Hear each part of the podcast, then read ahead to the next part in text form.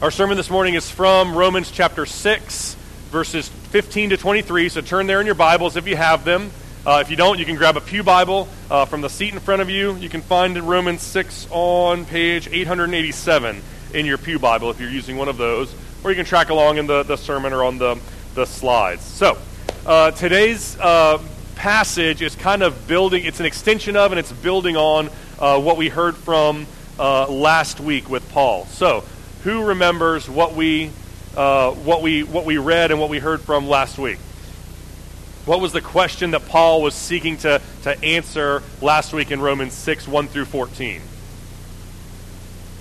Yeah, shall we sin more uh, so that grace may, may abound? Right now, now that we're Christians, now that we've been saved by grace, uh, why shouldn't we uh, go ahead and sin all the more since God's going to forgive us uh, anyway, right? If, if, if the message that Paul has been preaching in Romans 1 through 5, that all have sinned and fallen short of the glory of God, and that we are justified freely by God's grace, right? If, if this message of, of salvation by grace through faith in Jesus, who um, you know was sacrificed in our place to satisfy the wrath of God, so that we can be saved. If that's all true, then why not sin all the the more we sin, the more God forgives us.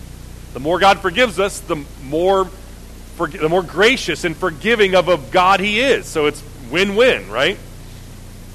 You know, in the in the kind of the, the theological nerd circles that I run in and books that I read, uh, this is a, a, it's called antinomianism. Big word, uh, but it's easy if you break it down. So anti is uh, opposed or you know against, and nomian or nomos means law.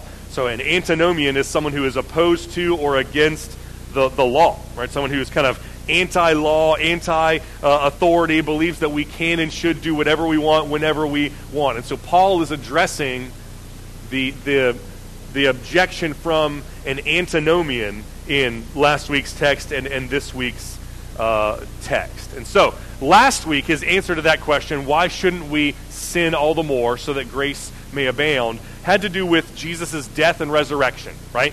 Jesus died on the cross and he was raised up from the grave in newness of life. And we have been united with Jesus in his death on the cross, been forgiven of our sins, and also in his resurrection from the dead. And so we, if we have really been united with Jesus in his death and have really experienced forgiveness of sin, then we also are going to be united with him in his resurrection. We are also going to uh, experience, new, we're going to have a new life as Christians where we love God and hate sin instead of how we used to be, where we loved sin and hated God. So that was so he started kind of uh, you know speaking in theological terms about the atonement and the resurrection and how the Christian is involved, it participates in them and is identified with them. That was that was the first 14 verses. These next uh, eight verses, verses 15 to 23, uh, Paul talks about uh, slavery slavery to sin versus slavery to righteousness, and how those two phenomena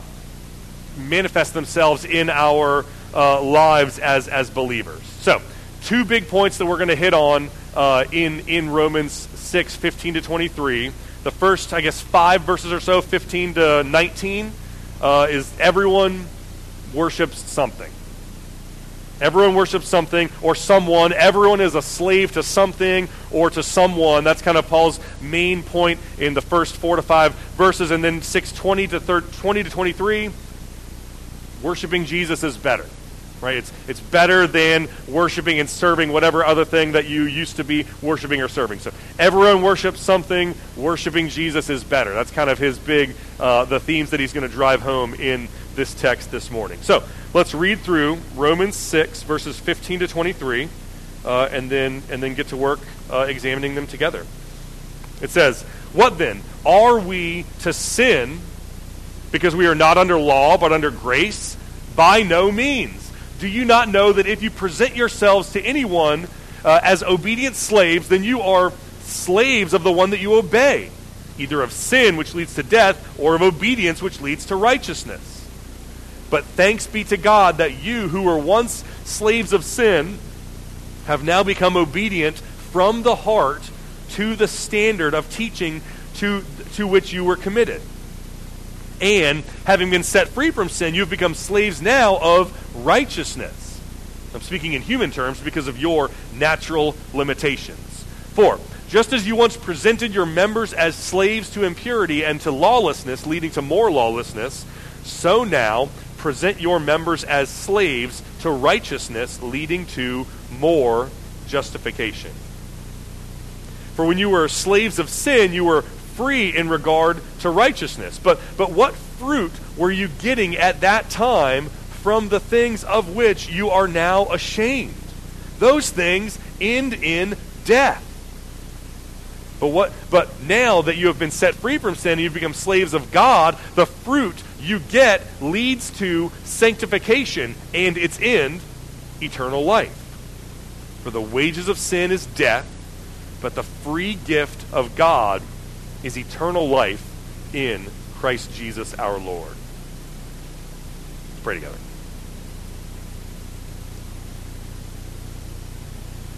Father in heaven, we, we thank you for your grace. We thank you for your, your word. We thank you for the privilege to gather together and sit under it and, and come under its authority. And God, we pray that you would speak to us this morning through your word. We pray that you would use it to encourage our souls and to, to strengthen us in our faith and to help us to respond rightly to it. And it's in Jesus' name that we pray. Amen.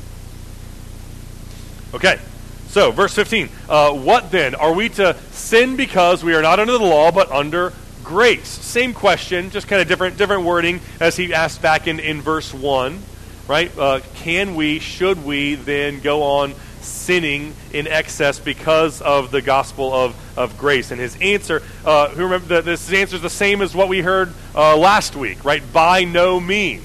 Uh, you know, other translations say, God forbid, or or not by not by any not by any means, right? Absolutely not, right? It's it's the the the Greek word means um, literally it does not exist, right? So like this, this idea, this notion that a Christian uh, can or should or will uh, revert back to their former way of life because their salvation is secured by God. That's absurd. That's ridiculous. It's not even a it's not even a, a premise that I'm going to grant that it exists. It's it's it's uh to, it's not even a real thing. It's kind of what what this is like condemning that notion in the strongest possible terms. And so again, whereas last week Paul went on to uh, kind of argue that that's not a viable option for a Christian through these theological categories of death and resurrection and our being united in them, this week he's going to talk about slavery, right? Do you not know that if you present yourselves to anyone as obedient slaves, you are slaves of the one that you obey, either of sin, which leads to death, or of obedience, which leads to righteousness? The idea is everyone is a slave to something. And you, you are going to present yourself as an obedient slave to something or to someone, be it sin or righteousness. Right? The Bob Dylan song, right? Uh, you got to serve somebody, right? Maybe the devil, maybe the you're going to right. You, you, rich man, king, rock star, like, You're going to serve someone, and it may be the devil, it may be the Lord, but you're going to serve someone. That Paul is saying everyone is going to serve someone right? Uh, and and that, that serving, that, that, that you know, idea of being a, a slave in service to something could, could take, the, take any number of forms, but you know, whatever that thing is that you're desiring the most and longing for the most, the thing that is making the most demands on your time and your attention and your emotions and your affections and your, your resources, right? When you look at your life, uh, you are effectively a slave in service to someone or something or some things, plural.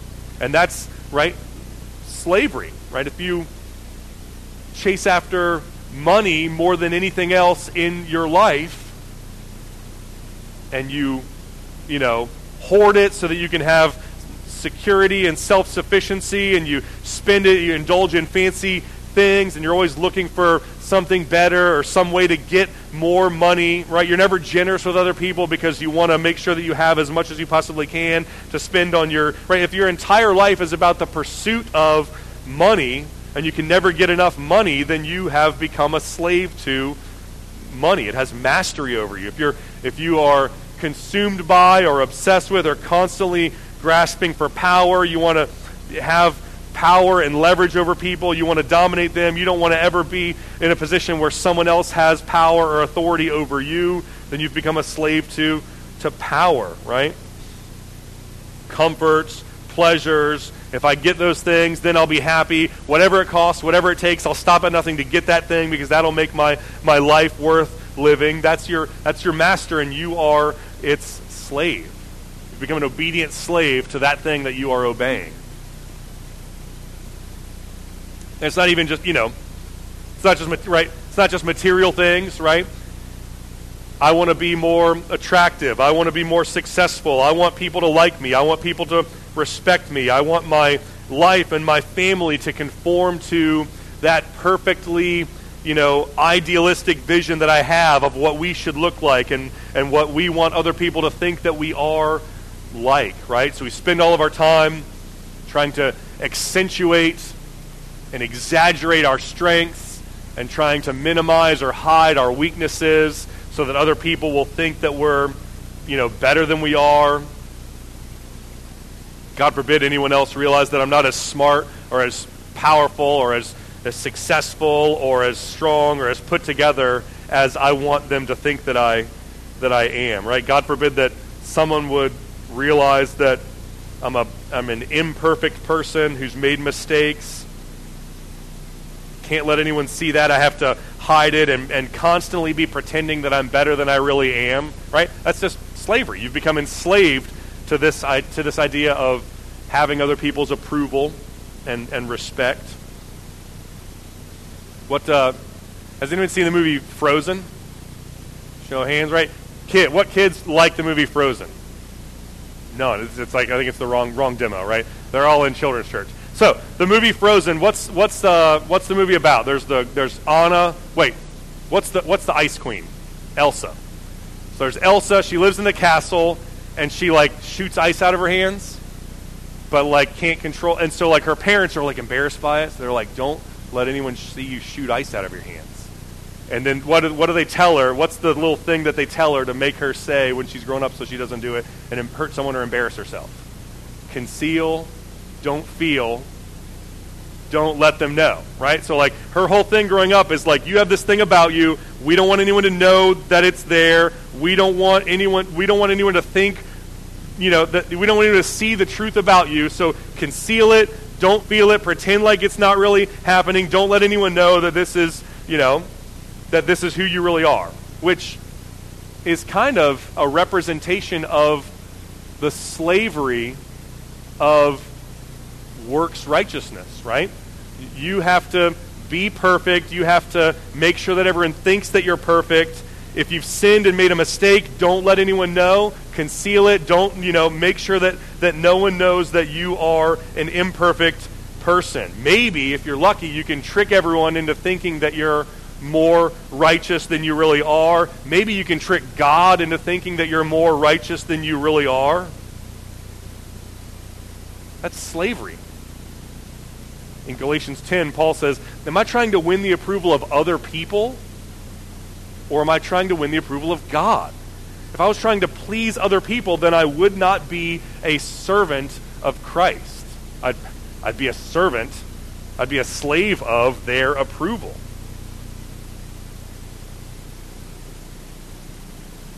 And you might say, well, that, you know, that's not me, Ben. I'm, I'm not a slave. Right? I am a, a child of the 24. I'm not a, a slave to other people's approval.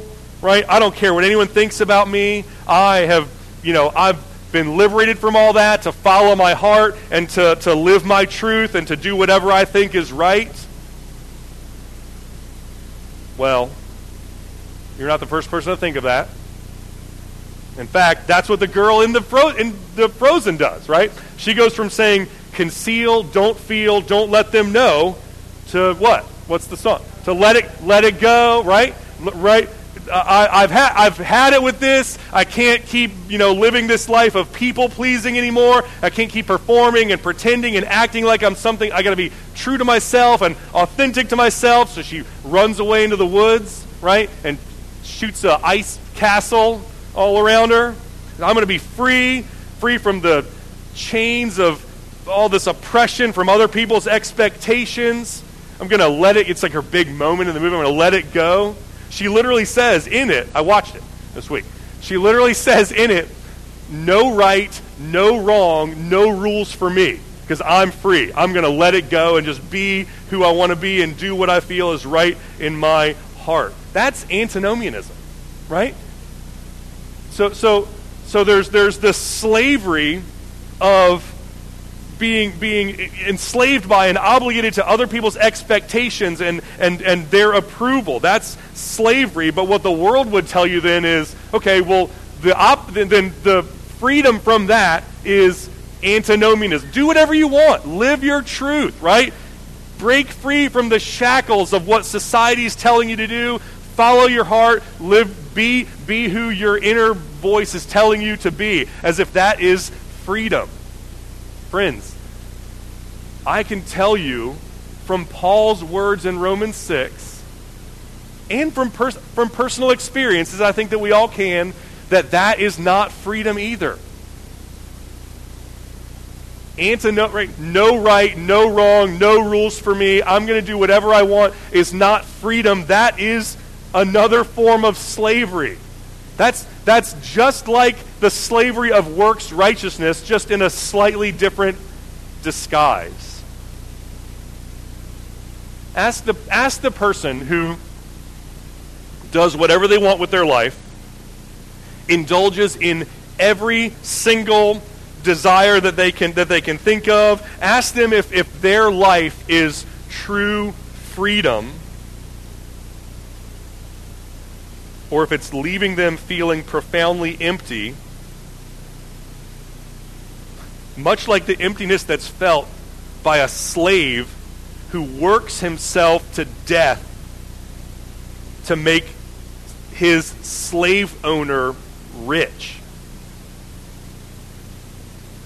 Right? Self right, selfism, self-expression, this antinomian idea is not freedom, it's just another it's, it's another form of slavery. Ask, ask an alcoholic if they are truly experiencing, right? They're addicted. They can't, they, they can't go to sleep unless they drink until they black out. Can't hold a job because they're hungover every morning. Ask them if that's freedom or if that is slavery.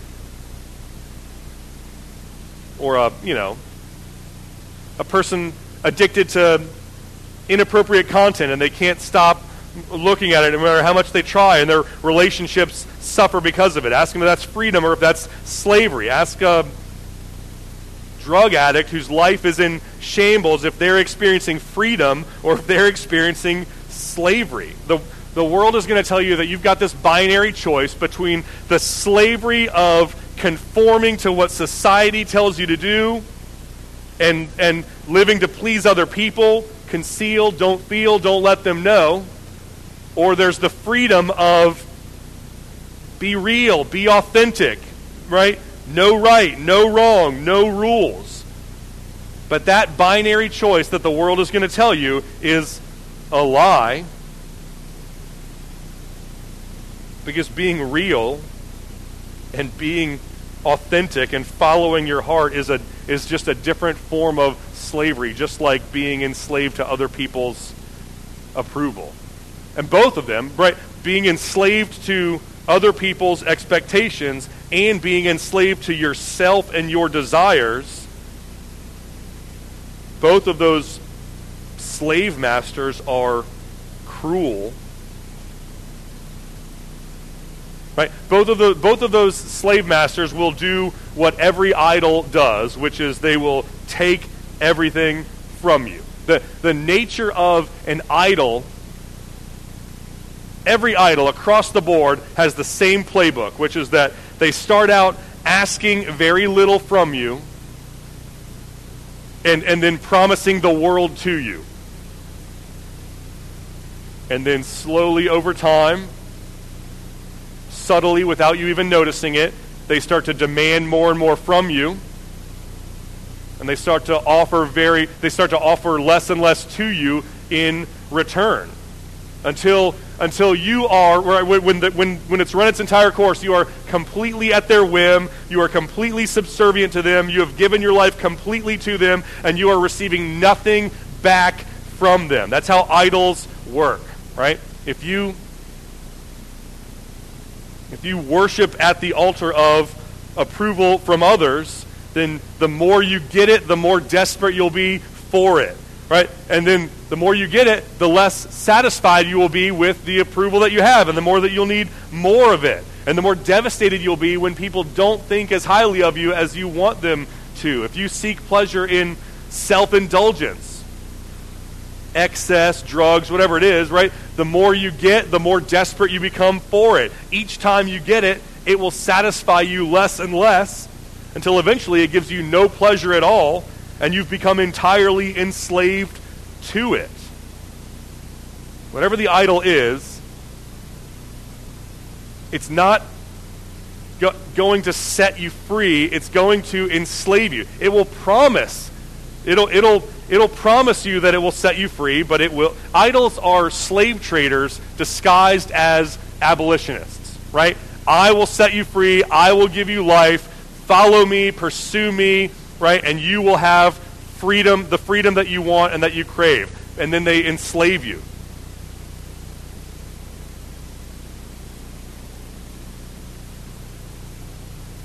And Paul says we're all going to be enslaved to something. You might say, that's, man, what a downer. Like I came, I came to church, Ben, to be encouraged, and this is depressing. There's a lot of preachers that only ever say things that are happy and positive and uplifting. I'm not one of them. There's a lot of superficial preaching that, that I would argue doesn't actually prepare you for real life, prepare you for the suffering that is inherent to this, this life. Plus, that kind of superficial preaching I don't think tracks with what we read in Scripture, which has some texts that are happy and some texts that are sad and some texts that are encouraging and some texts that are, that are hard to hear. So, yeah, admittedly, it's not, right? Like, this idea that, like, we are all enslaved to someone or something is admittedly not the most positive message that we could hear. It's a little depressing.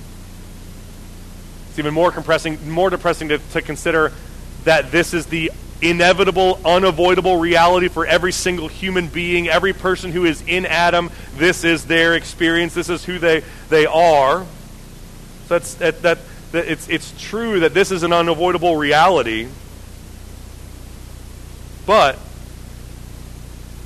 it's not true that this is the current present reality for you if you are in Christ, right? Every person who is in Adam experiences this kind of slavery to sin, but everyone who is in Christ has been set free, verse 18, from this slavery to sin, and they've been given a new master. They are now, uh, they, they were obedient, they were slaves to sin, but now they have been set free. They're, they've become slaves to, to righteousness, right? So Paul says, don't get me wrong, you were slaves to sin, to be sure. You were slaves to other people's approval. You were slaves to your own sinful desires and passions. You were slaves to, to idols in your life. But now you have become slave. You have a new master. You've become slaves to righteousness instead of sin. This new master doesn't leave you empty and unsatisfied like those idols did.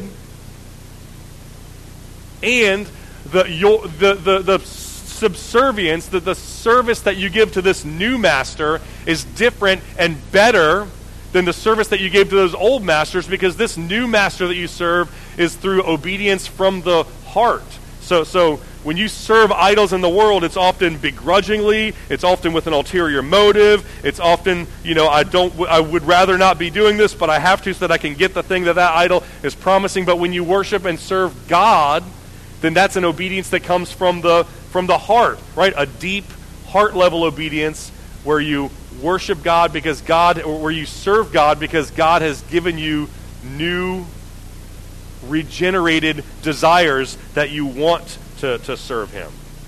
So, everyone serves something, God, in his mercy, saves his people from slavery to and subservience to idols so that they can become servants of, slaves of God and of righteousness. And then Paul puts this little kind of fine print, right? This little kind of terms and conditions, verse 19.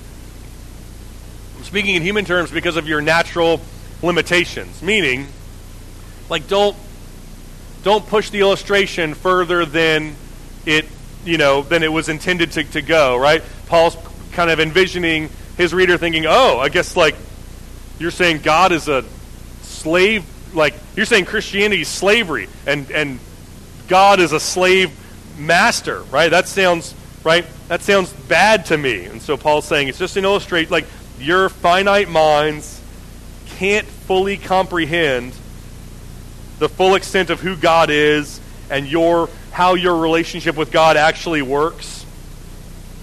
In the same way that my one year old can't quite, he doesn't know, his brain hasn't developed enough to understand who I am as his father and how his relationship with me actually works. And so Paul says, You can't comprehend your relationship with God, so I have to give it to you in these illustrations. And these illustrations are inherently sometimes limited. So when I say that you're a slave to righteousness and a slave to God, don't import all of the baggage that, that you associate with slavery and then and then kind of attribute all of that to God, right? Don't don't leave this passage thinking that God is a slave driver who's cruel or abusive or overbearing, right? I'm using the slavery illustration to communicate to you how you know, we as as followers of Jesus have changed teams. We've changed loyalties. We used to be on team sin and team self, serving sin and self. Now we're on team Jesus, right? Serving Christ, right? Worshiping Jesus, obeying Jesus. So that's kind of the, the point. The illustration is not that God is a, a cruel slave driver. The illustration is that, the point of the illustration is that we used to serve sin and self, now we serve God in, in Christ. And he says, For just as you once presented your members as slaves to impurity and to lawlessness, leading to more lawlessness, so now present your members as slaves to righteousness, leading to more sanctification. Right? So it's it's just as so now, right? It's it's an analogy. Just as this thing happened, so now this other thing should happen, and they should be they should be parallel. The one should, you know, like the, the template for how we worship and serve and obey God should be based on or, or in some way analogous to how we used to worship and serve and obey ourselves and our own selfish desires, right? The same devotion that you used to have for sin and self and all of the things that you that your self desired, you should have that same devotion, if not more so, now to, to God. Just as you once gave yourself to sin, so now give yourself to Christ. Which is a little convicting, right? If you think about the level of devotion or the level of excitement or the level of commitment that you had to other things, or maybe even that you have to, you know, sports, news, politics, entertainment, right? Whatever the thing is that you're that you're into, Paul is saying if you are or were more devoted to that thing than you are devoted to Jesus and following Jesus in the context of your church family, then that is a problem. That is an occasion to repent and and and change. If your devotion was or is greater to something else than it is to God and to the, the family of God. Here's something else that's interesting about verse 19. For just as you once presented yourselves as members to slaves to impurity and to lawlessness, which leads to more lawlessness. So now present your members righteousness, which leads to sanctity. So it's almost like they have the, the, the idea is that lawlessness and sin on the one hand, or righteousness and godliness on the other hand, they kind of have it, their self like propelling machines. They, they moment, it's a snowball effect. Momentum builds with each, whichever one of those you are cultivating and whichever one of those you are investing in in your life. It has a snowball effect to it. Sin uh, begets sin, and righteousness begets righteousness. Sometimes we tend to think of sin and desire and, and gratification as some sort of like, you know, like a zero sum game. Like if I have a desire for, for sin and then I satiate that desire, then I won't have it anymore and I can just move on with life and it's, I'll get it out of my, my system. If I, if I have a temptation to be angry and if I just indulge in anger or revenge or jealousy or resentment, then I'll just, I'll get it off my chest and I can move on with my life and I won't have that sin hanging over my head anymore. It's not how sin works. When you indulge in sin, the desire for that sin does not become weaker, it becomes stronger.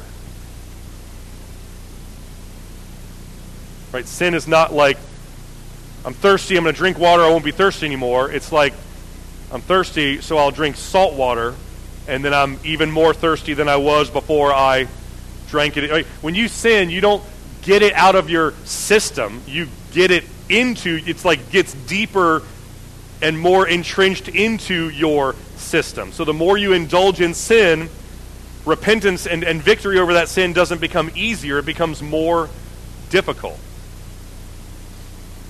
There's one, there's one TV show a while ago that there's these two overweight guys. They're talking about how they need to get in shape. They're lamenting about how lazy they are and how embarrassing their lives are. And they resolve together okay, tomorrow we're going to go to the gym. We're going to get in shape. We're going to cardio, lift weights, the whole deal. We're going to do it every day. We're going to be a new person starting tomorrow morning. And then one of them's like, well, look, since, since we're going to start this radical diet tomorrow, radical workout program, like, since we're going to have six pack abs in 30 days, we should probably today, it only makes sense that we should just today, right now, have one final kind of let's go to the buffet and the extravaganza meal just to say goodbye, just to say goodbye to this old way of life that we had since tomorrow is a brand new day with a brand new life. And so they go to the buffet, they eat so much food, disgusting amount of food until they almost pass out. They're like staggering out of this buffet, right? And then one says to the other, hey, all right, so what time do you want to go to the gym tomorrow? And then he's like, eh, actually, I'm pretty busy. I don't know if I'm to. No, maybe maybe some other time. Well, and they walk away. They never go to the gym together, right? Like so, this this last hurrah of eating didn't make it more likely that they were going to start working out. It, it made it more likely that they were going to give up entirely on the idea of working out. The idea of indulging in sin for the purpose of let me just get this out of my system so that I can move forward with my life without it is not how it works. Lawlessness leads to more lawlessness. But the good the beautiful thing is so does righteousness, right? Righteousness also leads to sanctification, i.e.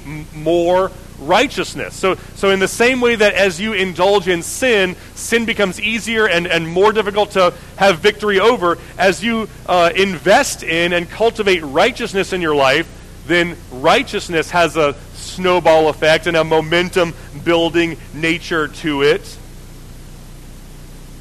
Right? Which is why it's, you know, it's, it's easier to whatever good habit you're trying to cultivate, it's easier to do it on the 30th day after you've done it 29 days in a row than it is to do it on day one when you've never done it before in your life. You build momentum, you create habits, and you kind of build on it.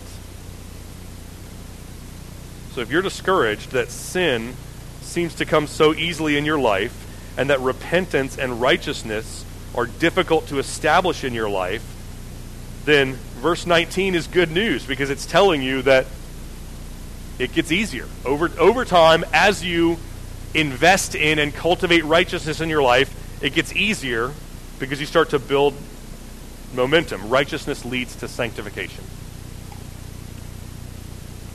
So that's point one, right? Point one, Paul's saying everyone is a slave to something, be it righteousness or sin, heaven, hell, right? The approval of others, self. Everyone is a slave to some. Whatever it is that you are presenting yourself to as an obedient slave, you're a slave to that to that thing. There's something that you love and serve and chase after. Everyone is a slave to something. And point two in verse 20 and following is that worshiping Jesus is better than worshiping that other thing. Being enslaved to, as it were, being enslaved to Jesus is better than being enslaved to that other thing. Verse 20, he says, For when, when you were slaves of sin, you were free in regard to righteousness. So here, it's almost Paul's actually kind of giving a, a brief concession here, right? He's saying, okay, I'll grant you that there was a measure of freedom that you did experience in your former way of life, right? No right, no wrong, no rules for me. I'm free. Yeah, like there's a measure of freedom that you had in that moment, right? An element of freedom. You didn't have to go to church, right? You didn't. You didn't have to put the needs of other people before the needs of yourself. You didn't have to practice self control or self denial. So there was an element of freedom. But the catch is that freedom from righteousness that you were experiencing wasn't true freedom. It was slavery to sin that was masquerading itself as freedom from righteousness. And look what he says about it. Verse 21, look what he says about that fake freedom that you had when you were experiencing slavery to sin. He says, What fruit were you getting at that time from the things of which you are now ashamed? The end of those things is death. So even if you understand yourself to have had some measure of freedom before when you were enslaved to sin, what was the value of it? You hated it. You you hate now that you were that like you look back on your the, the time of your life when you were enslaved to sin and you're you hate it. You are ashamed of it. You wish that you weren't there. Like if you could go back then knowing what you know now, then you would not give yourself to sin the way that you did then because all it brought was suffering and and pain. You ever ran into an old buddy from when you were a kid, high school, college, whatever, and hear them tell stories about you and the person you were decades ago? Not, it's not pleasant. Hey, remember when we, whatever, right? Whatever stupid thing that you, you know, maybe did, right? Back when you were a different person before your lives kind of went these dramatically different ways. You're like, please don't tell that story anymore. Please don't, if you do, please don't use my name in it. There's, uh, I'm a fan of the show Seinfeld. There's an episode where uh, Kramer needs new glasses, and he's, you know, and and uh, no wait, George needs new glasses. Kramer says, "Okay, well, go to this guy and uh, mention my name, and he'll give you 30% off of your glasses." So George goes in, and he picks out his glasses, and he goes up to the optometrist, and he just goes, "Kramer." And the guy's like, "What are you talking about?" He's like, "Kramer." I'm like, "Yeah, what about him?" He's like, "I was told if you if I mentioned Kramer's name, you'd give me a discount." And he goes, "No, there's no discount for anyone who mentions Kramer's name."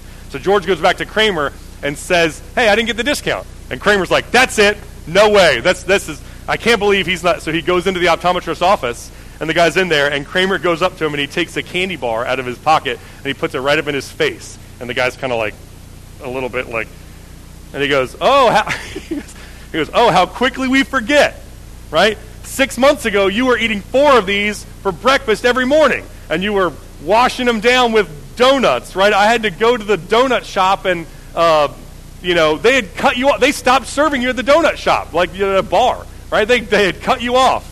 And he says, if, he says, you wouldn't have any teeth anymore if it wasn't for me taking you to the fruit st- stand and stuffing cantaloupe down your throat. And by, like, so it's like this whole silly monologue, but by the end of it, the guy's like crying, right? He's like crying because he's like, no, please take, the, put the candy bar away. And he's like, I don't want to think about that person. I'm ashamed of the person that I was and I don't want you to mention it. I don't want to be confronted by the person that I that I was. He hates his former way of life and he doesn't want to hear about it, let alone go back to it. And Paul's saying that is how the Christian should see and think of their former way of life before they knew Christ. When they were a slave to sin and to their selfish desires, right? It's shameful. It's embarrassing. They don't want to hear about it. And so Paul is saying, if that's the way that you feel about your former, you, you recognize now that it was leading to death and self destruction, and you're ashamed of it, why would you ask voluntarily to go back to it? Why would you say, I want to go back to that former way of life where I could indulge in sin now that you recognize that you were actually in slavery to sin and it was going to kill you? Why would someone who knows Jesus look back at their former way of life and say, yeah, I, right, jealousy, resentment, self gratification, right? Hostility, pride, entitlement, despair, lonely, right? I mean, if I could only go back to that, if that's what I really want. Paul is saying a Christian wouldn't say that. A Christian wouldn't think that. Christians who love Jesus are ashamed of their former way of life, and, and rightly so. Those things end in death. Verse 22 But now you have been set free from sin, and you have become slaves of God, and the fruit of that leads to sanctification and its end, eternal life. Meaning, just because you used to be a different person than you are now, just because you you're ashamed of the person that you used to be, that's not who you are anymore. You're a different. If if anyone is in Christ, he is a new creation. The old has gone, the new has come. You've been set free from slavery to sin, and you've been given a new master. And whereas your former way of life was on a trajectory that was going to end in self destruction and death and hell, this new way of life, this new master that you have, is on a trajectory that will end in life. righteousness, sanctification, and eternal life. They're, they're two completely opposite trajectories. Sometimes when we think about eternity and heaven and hell, we maybe we you know we kind of see maybe this like stark break in between the right? There's this life and then there's eternity. And it's like they're totally disconnected and they're separate from one another. There's this life and then there's the, the next life. And paul paul's vision of this life and the next life is that it literally just like merges into it. it. It's a seamless transition from this life into whatever you've been sowing in this life and cultivating in this life. It just is, it seamlessly moves into eternal life. You walk with Jesus as part of his family. You grow in holiness. Over time, you start to look more and more like Jesus. And eventually, you you die, and the, the path of sanctification that you have been walking on just leads directly and seamlessly into eternal life when you are in the presence of Jesus. It's a, it's a seamless next step. It's kind of how Paul envisions the typical Christian life. It seamlessly transitions from who you are and what you've been doing in this life into the next life. Now, there are exceptions to the rule, right? There are People get converted on their deathbed. Right? The, the thief on the cross next to Jesus is converted in the last moment. Right? The, the parable of, you know, the, in the 11th hour, people are brought in, even though there's very little time left. And so there are exceptions. Those people exist. But that, according to Paul, that's not the ideal that we should be striving for. That you live for yourself, live for the world, maximize the amount of sin and worldly pleasure that you can that you can take in. And then at the very last moment through this catastrophic event this violent whiplash inducing 180 you turn to God and your eternity looks vastly different than your life here in this world looked. Paul's vision for the Christian life is not that. Rather it is you trust in Jesus and then slowly over time you grow to look more and more like him and your your you experience more and more intimacy with Him. Your life here in this world starts to look more and more like your existence will look in heaven as you grow closer to, to Jesus. And then you die, and, and eternity is simply the next step, the next seamless transition in that process. Righteousness leads to sanctification, which leads to eternal life.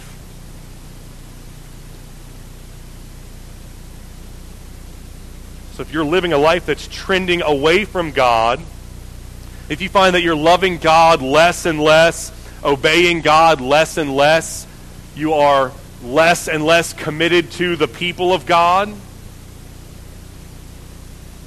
If that's how your life is looking, Paul is saying then you should not presume that your life that's trending away from God is going to somehow magically culminate in the presence of God just because you made a decision or prayed some prayer when you were a kid. Your, your assurance as a Christian doesn't come from some decision that you made long ago, it comes from your life right now at the present being on a trajectory where you love God and hate sin and you are trending toward Him in a way that will culminate in eternal life.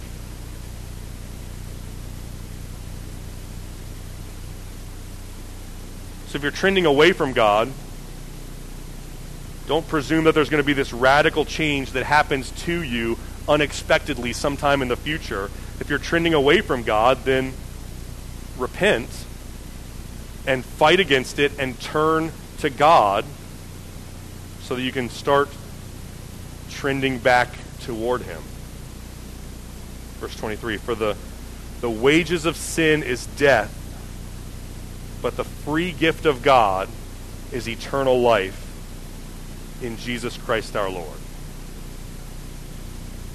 So this is just the kind of putting a bow on this section, on this chapter, with a very clear, unambiguous presentation of the gospel, right? You have sinned against God, you have worshiped other things instead of God, you've, you've worshiped yourself and, and the approval of others, you've been enslaved and dominated by those things, and, and those things end in death. The wages of those things is death.